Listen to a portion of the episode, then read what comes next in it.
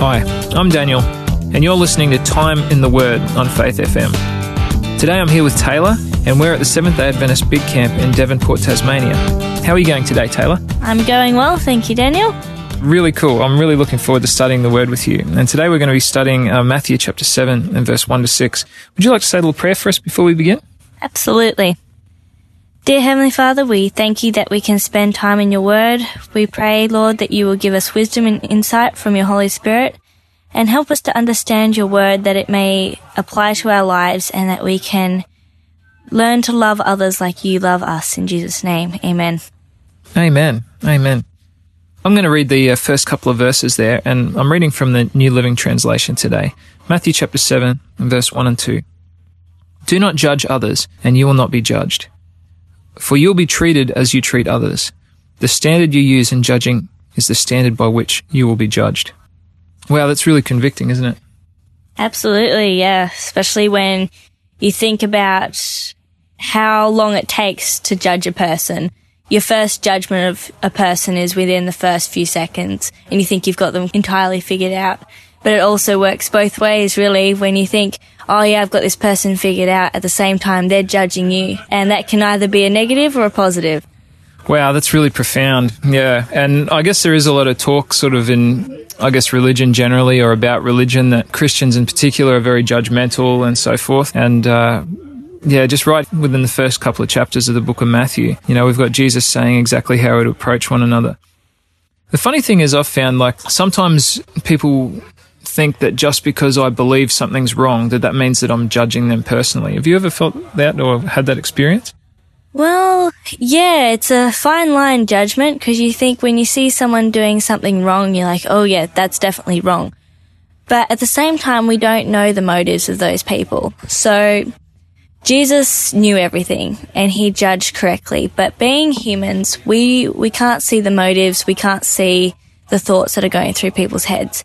So our judgment purely has to be with God's guidance. And even then, um, we still have to love those people. That's so true, and that's really important. You know, in a lot of ways, Jesus has made it really easy for us. And you know, there's a lot of, I guess, things going around in society at the moment that are really tough issues.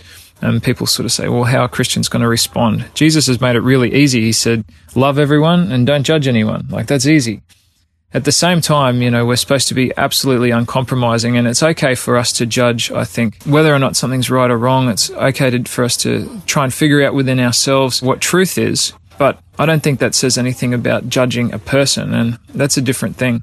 It's been my experience that, uh, that you can really, really love someone and still really, really disagree with what they do and that doesn't uh, the two don't sort of contradict you know i disagree with a lot of uh, of, of what some of my most beloved relatives do. And it doesn't mean that I'm judging them or, or have any condemnation of them. Yeah.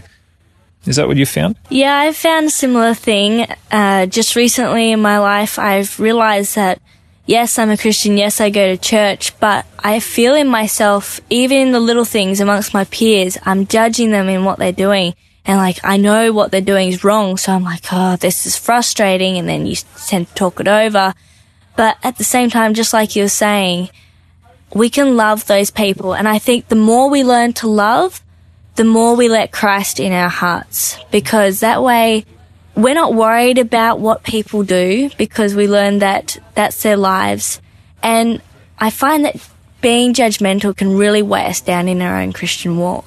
So the more that we replace our judgment with love and encouragement and prayer for those people, the more we draw closer to them, the more we're open to them, the more they're actually going to want what we have because we are showing the love of Christ. Oh, that's beautiful, Taylor. Yeah, that's so profound. Thanks for thanks for sharing that. I guess sometimes when you identify something about someone, something they're doing as being wrong, it's from a place of love as well because you know that you know what they're doing usually is hurting them and you love them and you want them to stop and so forth. Anyway, let's read on. How would you like to read for us uh, verse 3 and 4? Okay, so I'm reading from the New King James Version. So Matthew chapter 7 verse 3 and 4. And why do you look at the speck in your brother's eye, but do not consider the plank in your own eye? Or how can you say to your brother, let me remove the speck from your eye, and look, a plank is in your own eye? Wow, Jesus is really, uh, really bringing it home there, isn't he?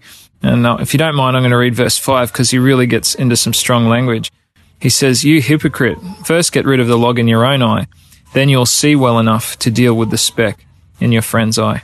I guess that just brings it home, you know, really that self reflective time that we have with God where He points out our sin and we understand that when we come to another person to share with them that Jesus loves them and they don't have to be doing that thing that's hurting them, it's with a real humility knowing that we are sinners too and we've got all sorts of problems.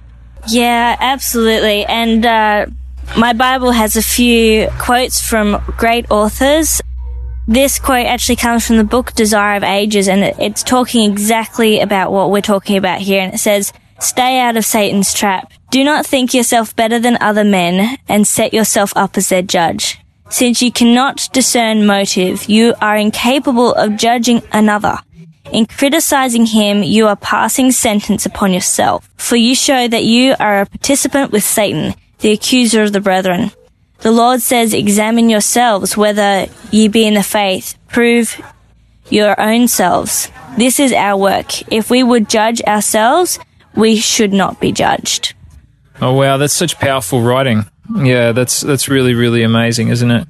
I, I guess I'm I'm balancing this with some of the other stuff that I know that the scripture says, like test all things, you know, and hold fast to that which is good, and you know, don't just believe anybody. Don't believe all the prophets, but see if they're really from God. And all of that stuff where Jesus says to be discerning and, you know, come now, let us reason together. At the same time, really knowing that, that when we look at another person, even if they're doing all sorts of things that we disagree with, we're looking at a brother and sister that Jesus died for, that God loves as a child of God, and that uh, that is in all probability much closer to His kingdom than I am because of my problems and everything. You know, how do you think that we are able to do that? How do you think we're able to strike that balance? Honestly, I'm not entirely sure because as Christians, we have so, so much to learn. We're so imperfect. We have so many struggles. But I think the only way of finding a balance is through Christ and reading his word and praying praying for others, but praying for our own salvation. Because honestly, like you were saying, and like this passage was saying, if we're so willing to judge others, why aren't we looking at ourselves first? Because like Paul said, of these sinners, I am the greatest. Mm. And that's how close we need to be to God that we're not looking at the speck in someone else's eye, but looking at ourselves first. Yeah, you know, and I guess you think about it like a parent. You know, you t- they they talk about somebody that only a mother could love, and uh, it's really funny. Sometimes you meet people like that. But when you become a parent, I know you're a little bit young, Taylor, to be a parent, but it's very difficult to see when your kids are doing something wrong. For some reason, why? Because you see their motives, you know them from when they're really little, you've seen them at their best as well as their worst and you just have a total overwhelming love for them. And so it's very difficult, you know, to even see their flaws. And I guess understanding that God sees me that way, that God sees, you know, my friend that doesn't do all the things that I wish that they do, or they, they might do some wrong things sometimes. That's the way that God sees them. And He's not there trying to, I guess, bash them, but He's trying to, to bring them to Himself. Yeah, I, I don't have all the answers either, but I know it can only come through the Holy Spirit. And, uh, and should, we should be crying out to Him for that. Let's just read our last verse because this one's a little funny. Do you want to read this one for us? Yeah, sure. So we'll read verse 6 of chapter 7 in Matthew. And as I said before, I'll be reading from the New King James Version. And it reads, Do not give what is holy to the dogs, nor cast your pearls before swine, lest they trample them under their feet and turn and tear you in pieces. Yeah, Jesus really seems to have changed direction in this little uh, this little verse, doesn't it? What do you think he's talking about here? What do you think he's saying? Well, as you're saying, it's a very difficult verse. It's like he's totally changed the subject here. But um, I suppose as people, we all make our own choices and we all hold to our own beliefs. And I think sometimes we want to just throw our doctrines, our beliefs, our faith on people and they don't want anything to do with it. And sometimes in doing so, we're actually pushing them further and further away from Christ when you think about it, the pearls can be the word of God. And they're pretty harsh words when we think about dogs and swine, but being people and so unholy and so unrighteous, we have this pride in us and it can be pride from both sides. Pride in just trying to fix everyone and pride from the other side where they don't want to listen. So I suppose that's where it all comes into the whole thing of judging and not judging. That's so awesome, Taylor. And, you know, we're, we're, out of time now, so I think we'll leave it there. But wow, you know, what an amazing little, you know, they call this a pericope, a short passage of scripture. And I've just been so blessed. And thank you so much for your time studying God's word with me. Thank you so much. It's been great. Would you like to close with prayer for us? Absolutely. Lord, we thank you for this short time that we've been able to study your word together, Lord studying like this verse by verse, it's an awesome way of studying your word because we really get to take it in and contemplate it and learn more about you, Lord. I pray, Lord, that as we've studied this, that you have been with the people who have listened. And I just pray, Lord, that you will continue to encourage them to love others and to love you more and to spend that time with you. In Jesus' name we pray and thank you, Lord. Amen. Amen. Well, you've been listening to Daniel and Taylor, and this has been Time in the Word on Faith FM. Thank you for listening.